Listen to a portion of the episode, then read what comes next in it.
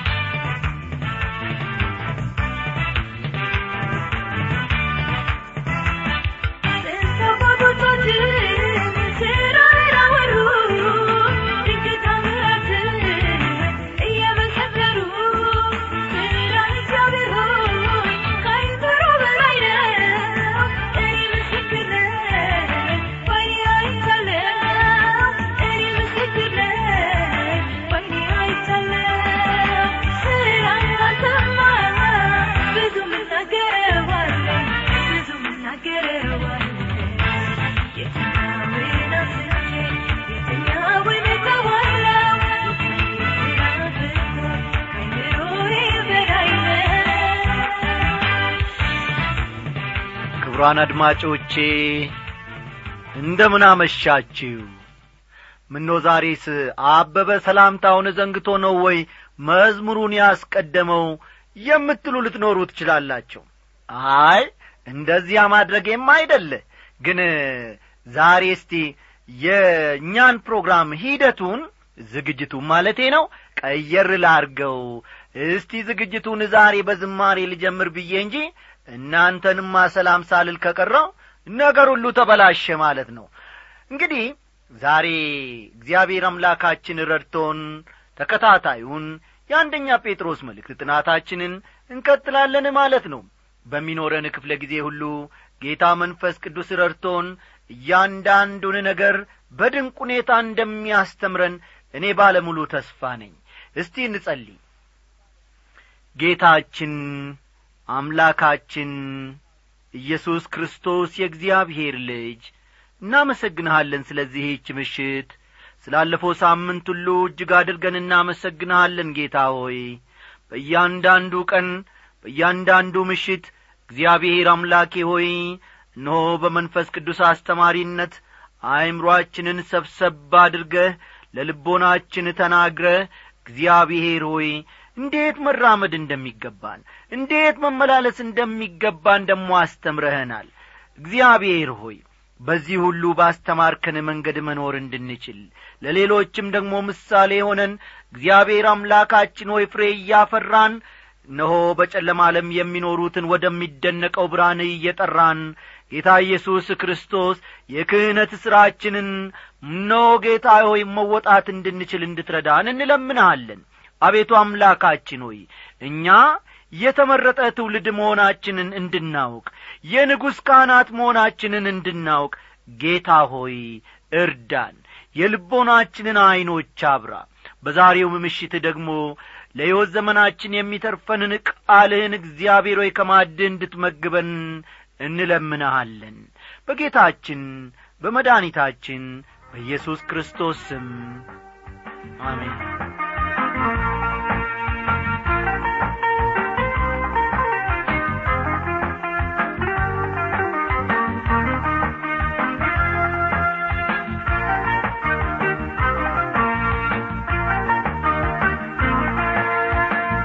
ውድ አድማጮቼ በተከታታይ እየተመለከትን ካለነው ከአንደኛ ጴጥሮስ ምዕራፍ ሁለት መከራ ለእግዚአብሔር መለየትን ያመጣል በሚል ርዕስ ላይ ተመርኩዘን አንደኛ እኛ ክርስቲያኖች የተመረጥን ትውልድ መሆናችንም ጴጥሮስ እንደሚነግረን ሁለተኛ የንጉሥ ካህናት መሆናችንን በሦስተኛ ደረጃ ቅዱስ ሕዝቡ መሆናችንን እንዲሁም በአራተኛ ደረጃ ለርስቱ የተለየን ወገን መሆናችንን ከቃሉ ተመልክተናል። እግዚአብሔር ለዘላለም ይክበር ይመስገን። ዛሬም ደግሞ የዚያኑ ተከታታይ ክፍል ይዘንላችሁ ቀርበናልና መጽሐፍ ቅዱሶቻችሁን እንደ ተለመደ ሁሉ ገለጥ ገለጥ አድርጋችሁ አንደኛ ጴጥሮስ ምዕራፍ ሁለት ቁጥር አሥራ ሁለትን ተመልከቱ። አንደኛ ጴጥሮስ ምዕራፍ ሁለት ቁጥር አሥራ ሁለት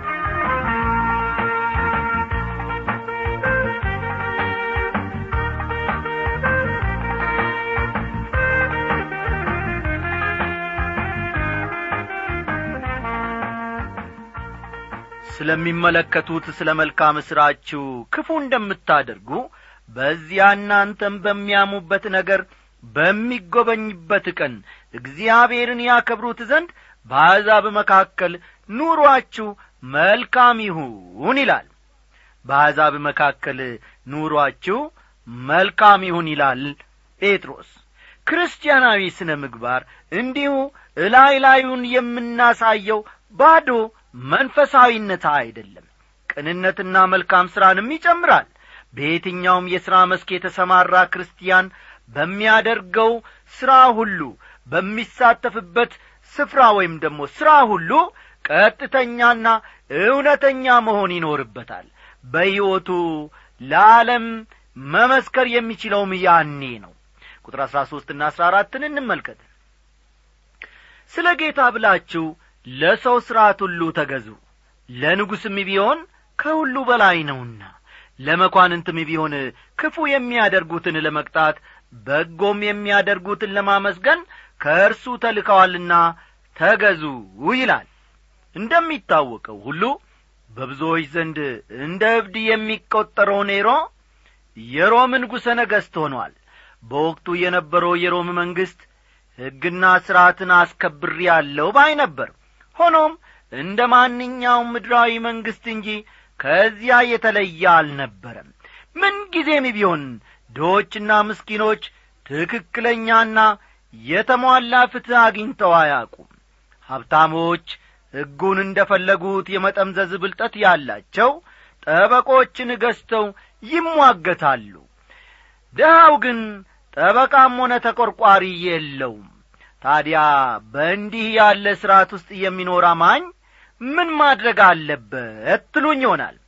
ወገኖቼ ለሕግ መገዛት አለበት እላለሁ። ቃሉም የሚያዘው እንደዚያ ነው። ስለ ጌታ ብላቸው ለሰው ሥርዓት ሁሉ ተገዙ ይላል ጴጥሮስ። ክርስቶስን የሰቀለና የጥንት ክርስቲያኖችን ያሳደደ የሮም መንግሥት እንደሆነ አትርሱ አስተዋላችሁ ክርስቶስን የሰቀለና የጥንት ክርስቲያኖችንም ያሳደደው የሮም መንግሥት እንደሆነ ፈጽሞ አትርሱ። ይሁን እንጂ ይኸው የሮም መንግሥት ሕግና ፍትሕ አስከብር ያለው እያለ ይፎክር ነበር። እንደ እውነቱ ከሆነ ግን ሕግና ፍትሕን አያከብርም ነበር። ያም ሆኖ ግን ክርስቲያኖች ለዚያ አገር ሕግ መገዛት ነበረባቸው። ቁጥር አሥራ አምስትን አለፍ ብላችሁ ተመልከቱ። በጎ እያደረጋችሁ የማያውቁትን ሞኞች ዝም ታሰኙ ዘንድ እንዲህ የእግዚአብሔር ፈቃድ ነውና ይላል።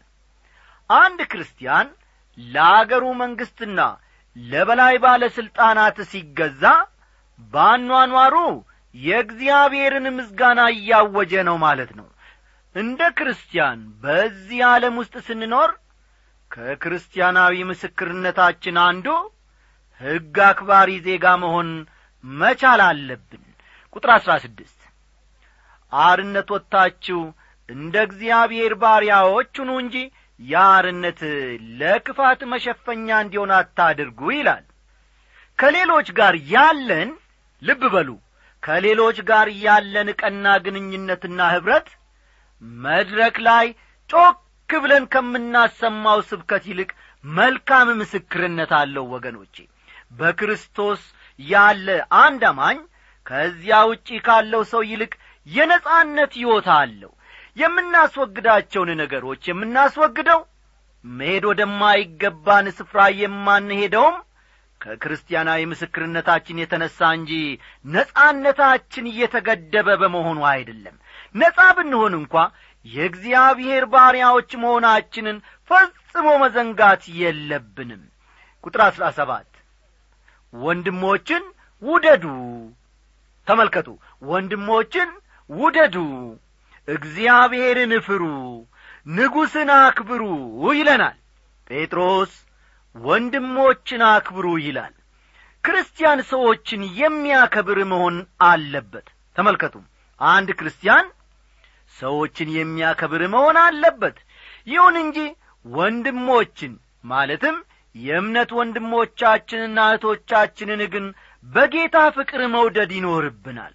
ባኗኗራችን ሁሉ እግዚአብሔርን መፍራት ዐይነተኛ መለያችን ሊሆን ይገባል። በተጨማሪም ስልጣን ላይ ያለው ማንም ይሁን ምን እንደ ክርስቲያኖች ባለሥልጣኖችን ማክበር መቻል አለብን። ቁጥር አሥራ ስምንትን አለፍ ብላችሁ ተመልከቱ። ሎሌዎች ሆይ ለበጎችና ለገሮች ጌቶቻችሁ ብቻ ሳይሆን ለጠማሞች ደግሞ በፍርሃት ተገዙ ይለናል። እንዴት ዐይነት ድንቅ ቃል ነው!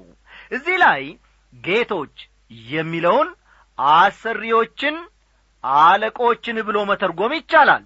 አንዳንድ ሰዎች ከክርስቲያን አለቃ ጋር መሥራት በጣም አስደሳች እንደሆነ ሲናገሩ ሰማለሁ መጽሐፍ ቅዱስ ግን ለመልካሞቹ ብቻ ሳይሆን ልብ በሉ። ለመልካሞቹ ብቻ ሳይሆን ለክፉዎችና ለጠማማ አለቆችም ጭምር መገዛት እንዳለብን ነው መጽሐፍ ቅዱስ አስረግጦ የሚነግረን። ይሁን እንጂ ወዳጆቼ መገዛታችን በፈቃደኝነት ላይ የተመሠረተ መሆን አለበት። ይህ መገዛት ነጻነታችንን የሚጋፋ መሆን የለበትም። አለቃው ተገቢ ያልሆነ ነገር እንድናደርግ ቢጠይቀን እምቢ የማለት ድፍረት ሊኖረን ይገባል።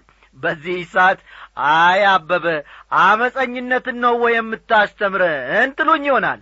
አይደለም ወገኖቼ የእግዚአብሔር ቃል እንደሚናገረው መኖር መመላለስ መቻል አለብን። እስቲ ቁጥር አሥራ ዘጠኝና ሀያን ፈጠን ብለን እንመልከት። በግፍ መከራን የሚቀበል ሰው እግዚአብሔርን እያሰበ ሐዘንን ቢታገስ ምስጋና ይገባዋልና ኀጢአትን አድርጋችሁ ስትጐሰሙ ብትታገሱ ምን ክብር አለበት? ነገር ግን መልካም አድርጋችሁ መከራን ስትቀበሉ ብትታገሱ ይህ ነገር በእግዚአብሔር ዘንድ ምስጋና ይገባዋል ይላል። ሌባ ቀጣፊ ወይም ዋሾ ሆናችሁ ቅጣት ቢደርስባችሁ የሚገባችሁን ነው ያገኛችሁት ይሁን እንጂ መልካም ነገርን እያደረጋችሁ ግፍ ቢፈጸምባችሁ እግዚአብሔር ተሟጋቻችሁ ይሆናል ይላል ጴጥሮስ። ድንቅ ነገር ነው። ውድ አድማጮቼ በምን ዐይነት ሁኔታ ውስጥ እንዳላችሁ በዚህች ደቂቃ በዚህች ምሽት በዚህች ሰከንድ እኔ አበበ ፈጽሞ አላውቅም። ምናልባትም ጥቅምን ለማግኘት ሕገ ወጥ በሆነ ነገር እየተሳተፋችሁም ሊሆን ይችላል። ነገ ሲነጋ ደግሞ ብዙ ነገርን ለመሥራት አቅዳችሁ ሊሆን ይችላል። በወንድማችሁ ላይ በእህቶቻችሁ ላይ። አንድ ጊዜ አንድ እኔ የማውቀው ከበርቴ ወንድም በአጉል ሥራ ባደረገው ተሳትፎ ያለውን ነገር ሁሉ ከስሯል አጥቶአልም ከእኔ ጋር በተገናኘንበት ጊዜ ይህ ወንድም ሁሉንም ነገር አጥቶ ባዶውን ነበረ። ወዳጆቼ በእንዲህ ያለ አመፅ እስከ ተካፈልን ድረስ ከእግዚአብሔር ዘንድ ምስጋናን መጠበቅ የለብንም። መልካም አድርጋችሁ መከራን ስትቀበሉ ብትታገሱ ይህ ነገር በእግዚአብሔር ዘንድ ምስጋና ይገባዋል ይላል። ይሁን እንጂ ተፈጥራዊ ባሕርያችን ለሚደረግበት ሁሉ አጸፋውን መመለስን ነው የሚፈልገው። አንድ ሰው በቡጢ ቢመታን እኛም ዘራፍ የታባቱንስና እንዴት ይመታኛል ብለን እጃችንን ይኸው ሰብሰብ ሰብሰብ አድርገን እኛም ቡጢ እንጨብጣለን ልንመታው ማለት ነው። አዎ ታዲያ ምኖ አበበ ተመታን ግባ ነው የምትለን እንዴ ልትሉኝ ትችላላችሁ? ወገኖቼ ሁሉም ሥርዓት አለው። ይህ የእኔም ባሕሪ እንደ ነበረ ልደብቃችሁ አልፈልግም። ይሁን እንጂ በጊዜ ሂደት ነገሮችን ለእግዚአብሔር የመተውን አስፈላጊነት ተምሪ አለሁ በቀል የእኔ ነው እኔ ከፍለዋለሁ ይላል ጌታችን። አዎ ይህንን የተናገረው ጴጥሮስ አይደለም። ይህንን የተናገረው ጳውሎስ አይደለም። ይህንን የተናገረው ሙሴ ወይንም ደግሞ ነቢያቱማ አይደሉም። እግዚአብሔር ምን አለ? በቀል የኔ ነው እኔ ከፍለዋለሁ ሲል ተናገረን። ከእኔ ከደካማው ሰው ይልቅ እግዚአብሔር መበቀሉን ይችልበታል። ታደሰ ወይም ከዘገየ ወይም ከታምሩ ጋር ብንጣላ ሁለት ሦስት ጊዜ ልንደባደብ ወይም በቡጢ ልንቧቀስ እንችል ይሆናል። ወዳጆቼ እግዚአብሔር ግን ሲቧቀስ እግዚአብሔር ግን ሲማታ ሁለት ሦስት ጊዜ አይደግምም። የእግዚአብሔር ምት አንድ ጊዜ ብቻ ነው። ለጠላታችን ክፉ ለሚያደርጉብን ሰዎች ሁሉ ወይም ደግሞ ሌሎች ሌሎች ነገሮች እንኳን እግዚአብሔር ቆሞ ግብ ግብን አይፈጥርም። ተዋንተ እኔ ነግሬ አለሁ ብሎ ፈጽሞ አይዝትም አይፎክርም። እግዚአብሔር በዐይኖቹ አንድ ጊዜ ከተመለከተ ጠላታችን ድራሹ ይጠፋል።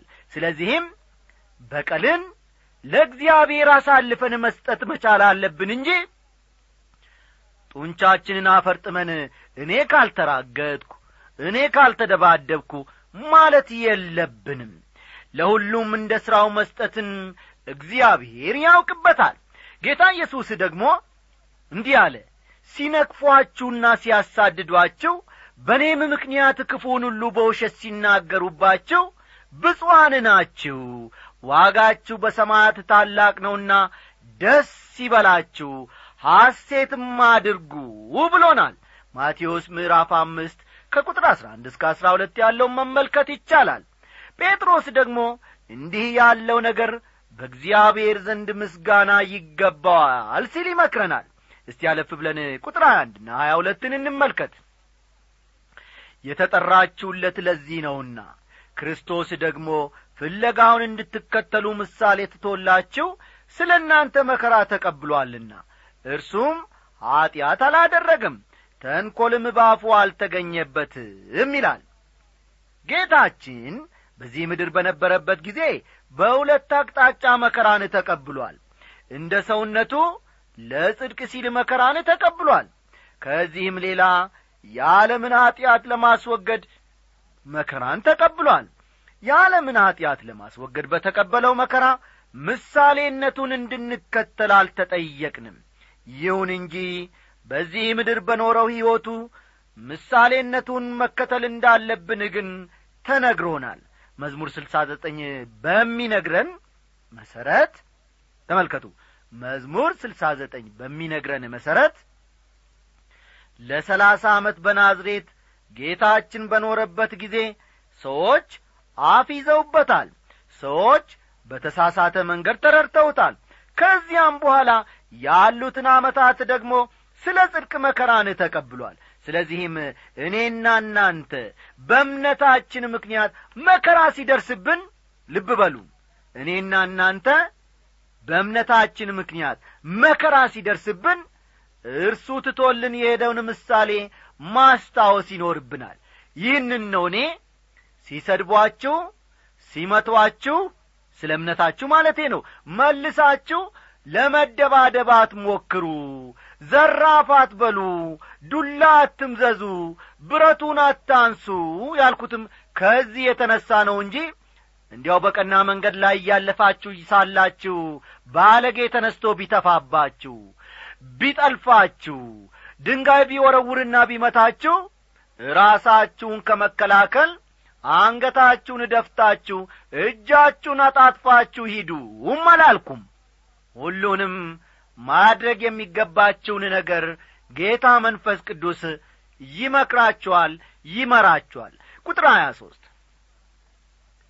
ሲሰድቡት መልሶ አልተሳደበም መከራንም ሲቀበል አልዛትም።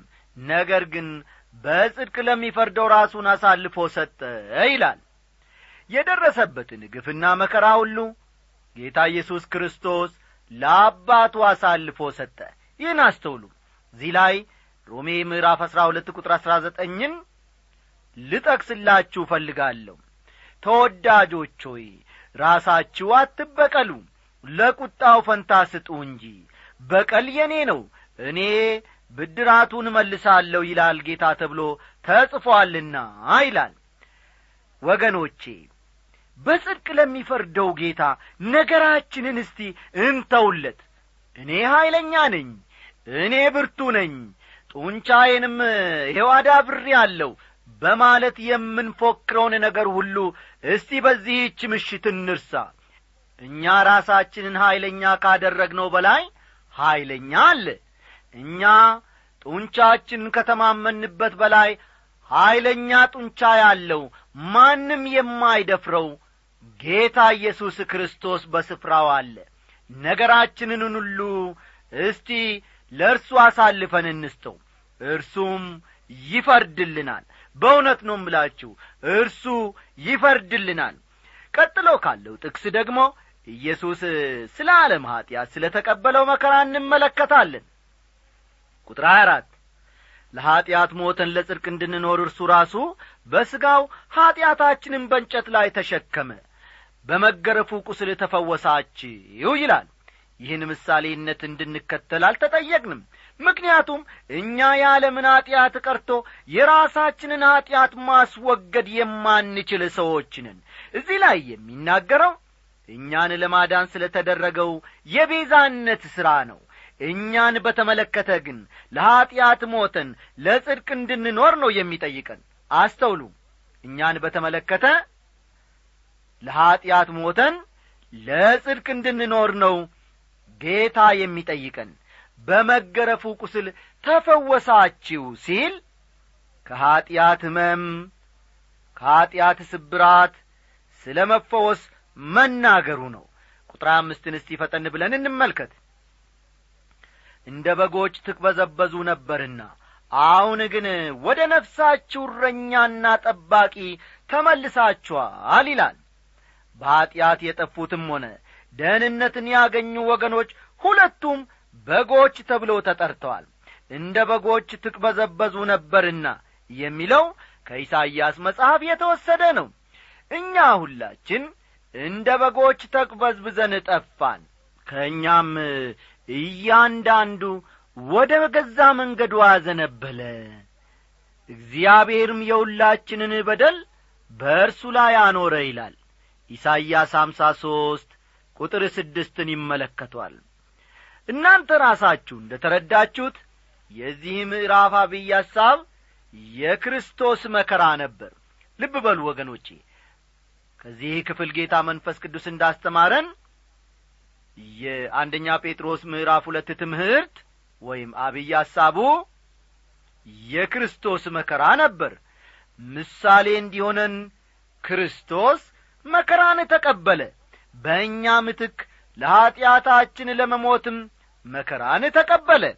ስለዚህም ቀድሞ ተቅበዝባዥ የነበርነው እኛ ወደ ነፍሳችን ጠባቂና እረኛ ተመልሰናል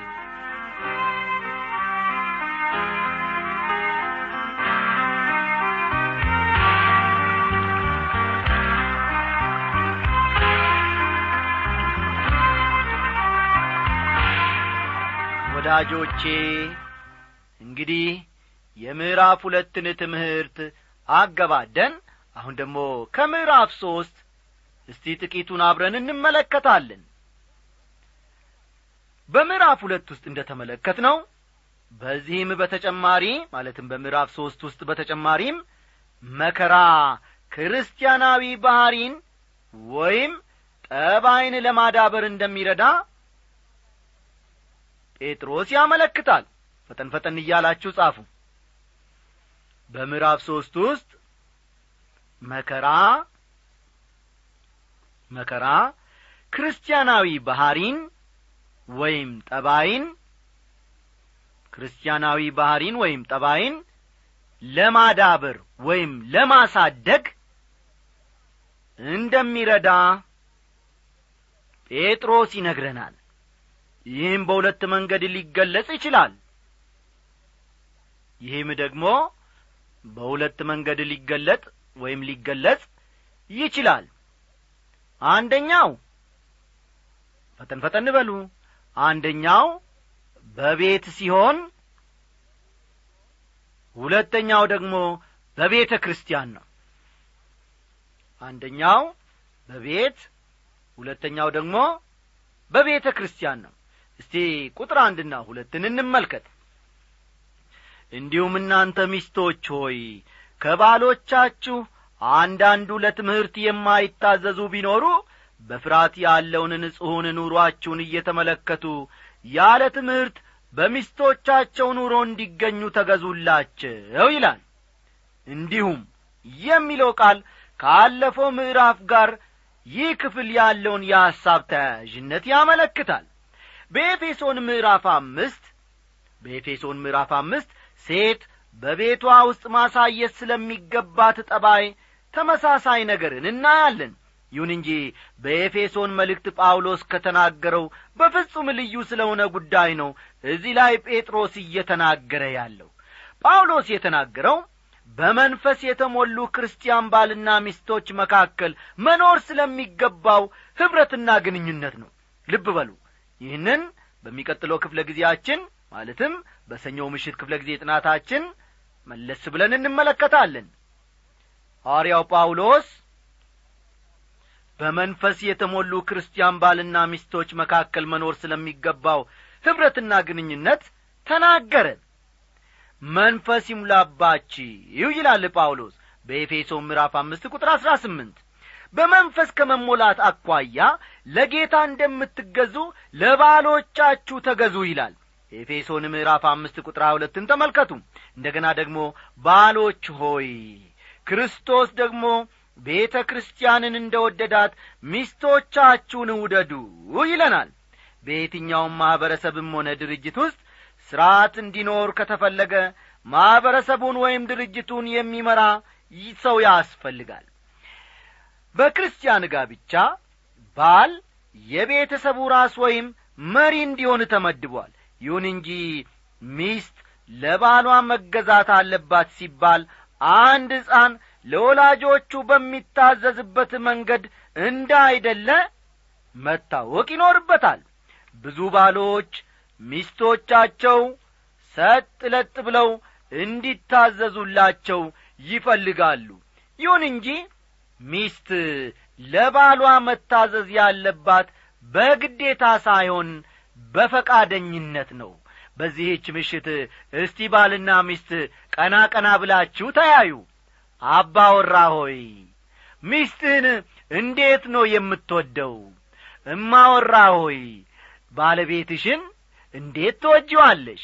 እስቲ የዚህን መልስ ለጌታ መንፈስ ቅዱስና ለእናንተ ልተውላችሁ እኔ የእኔን ትምህርት እዚህ ላይ አብቅቻለሁ። ደህና አደሩልን